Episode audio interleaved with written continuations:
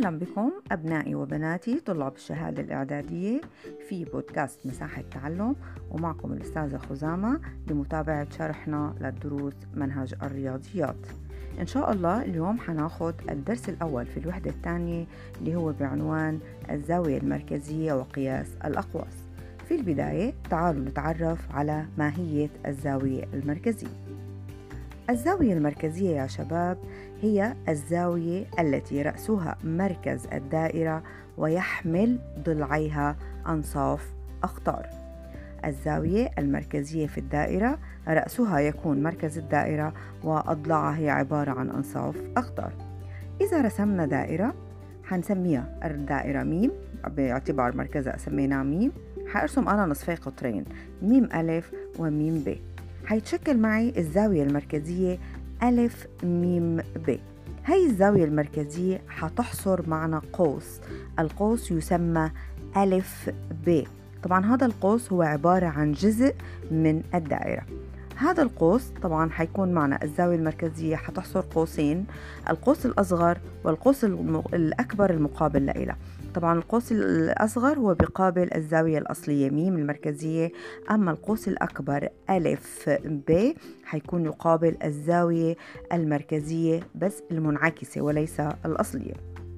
طبعا قياس القوس يعتبر آه، ويعبر عنه بالدرجات والدقائق والثواني. طبعا وطريقة قياسه نفس قياس الزاوية المركزية. معناتها قاعدة قياس القوس يساوي قياس الزاوية المركزية المقابلة له. معناتها إذا هن أعطونا زاوية مركزية مقاسها 60 معناتها أنا بقول القوس المقابل لها حيكون قياسه كمان 60 إذا هن أعطونا قوس يساوي 30 درجة معناتها أنا بقول له يقابل الزاوية المركزية يلي مقاسها يساوي 30 درجة. طبعا لازم يكون نحن متذكرين وحافظين معلومات هي قياس الدائرة يساوي 360 درجة. أما قياس نصف الدائرة فهو يساوي 180 درجة. طبعا ليه؟ لأنه يقابل زاوية مركزية مستقيمة تساوي 180 درجة. وبهالمقابل كمان شباب حيكون قياس القوس الذي يقابل ربع الدائرة يساوي 90 وهكذا إذا طلب منا أي زاوية من الزوايا كيف بنجيب القوس المقابل؟ لإله طبعا بالنسبة لقياس القوس تعرفنا على طريقة إيجاده. أما ما هي كيفية أو طريقة إيجاد طول القوس. طبعا بالنسبة لطول القوس في البداية يجب أن نعرف أن طول القوس يقاس بواحدات الأطوال يعني سنتيمتر ديسيمتر مليمتر وغيرها من وحدات الأطوال. حتى أقدر جيب طول القوس أنا عندي قانون عام لازم أنا أطبقه حتى أقدر جيب الطول. شو بيقول قانون طول القوس؟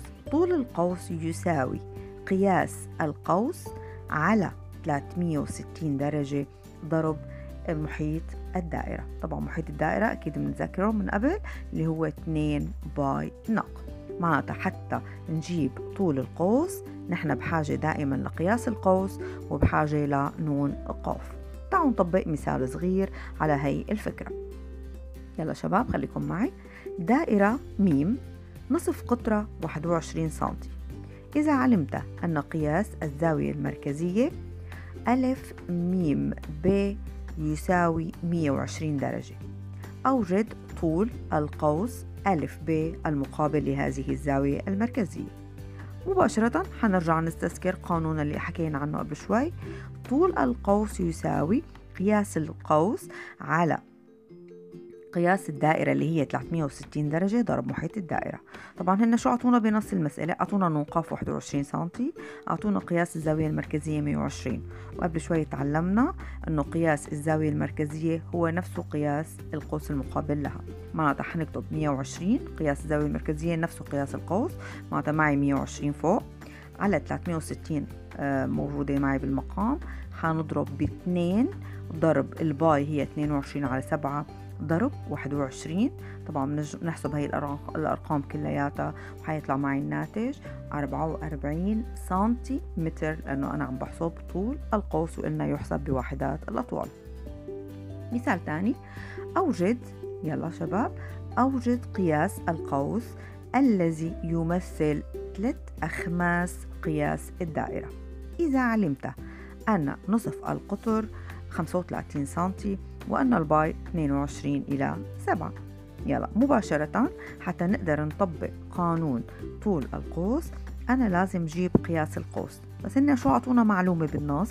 قالوا لنا القوس اللي بدنا نشتغل فيه يمثل ثلاث أخماس الدائرة.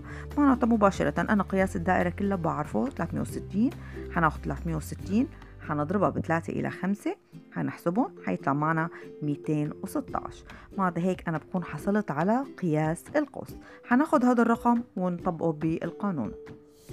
طول القوس يساوي 216 على 360 اللي هي قياس الدائرة كلها مضروبة بمحيط الدائرة اللي هي عبارة عن 2 ضرب 22 على 7 ضرب 35 اللي هي نقاف. بنحسب هاي الأرقام كلها بيطلع معنا 132 سنتيمتر القوس المطلوب. معناتها من خلال المعلومات السابقة تعلمنا ما هي الزاوية المركزية وعرفنا أنه رأسها يكون مركز الدائرة وأضلاعها هي عبارة عن أنصاف أقطار. تعلمنا أنه نصف آه، أو قياس القوس يحسب دائما حسب قياس الزاوية المركزية اللي بيقابلها. طبعا هو بيكونوا هن اثنين متساويين في القياس. أما طول القوس فهو عبارة عن قانون بيحسب من خلال قياس القوس على 360 ضرب محيط الدائرة. طبعا ضمن هذا الدرس أعزائي في عنا مجموعة من القواعد الهامة التي تستخدم في حل المسائل. القاعدة رقم واحد في الدائرة الواحدة أو الدوائر المتطابقة. الأقواس المتساوية في القياس تكون متساوية في الطول والعكس صحيح. شو يعني والعكس صحيح؟ يعني إذا كانت الأقواس متساوية في الطول أكيد حتكون متساوية في القياس. معناتها هذا الحكي بيكون مزبوط معنا سواء كنا عم نحكي على دائرة واحدة أو كان عندنا دائرتين متطابقتين. القاعدة رقم اثنين أو النتيجة اثنين. في الدائرة الواحدة الأقواس المتساوية في القياس أوتارها متساوية في الطول كمان العكس عنا صحيح. يعني إذا أنا عندي وترين متساويين في الطول معناتها حيحصروا أقواس متساوية في القياس. الثلاثة الوتران انتبهوا شباب لهي القاعدة. الوتران المتوازيان في الدائرة. يحصران قوسين متساويين في القياس. معناتها كل ما أشوف أنا وترين متوازيين معناتها الأقواس المحصورة ضمن هدول الخطين المتوازيين حيكونوا متساويين في القياس. وبتستفيد منهم أنت لطلبات المسألة اللي بيكون في عنا آه، تتمة طبعا لإلهم.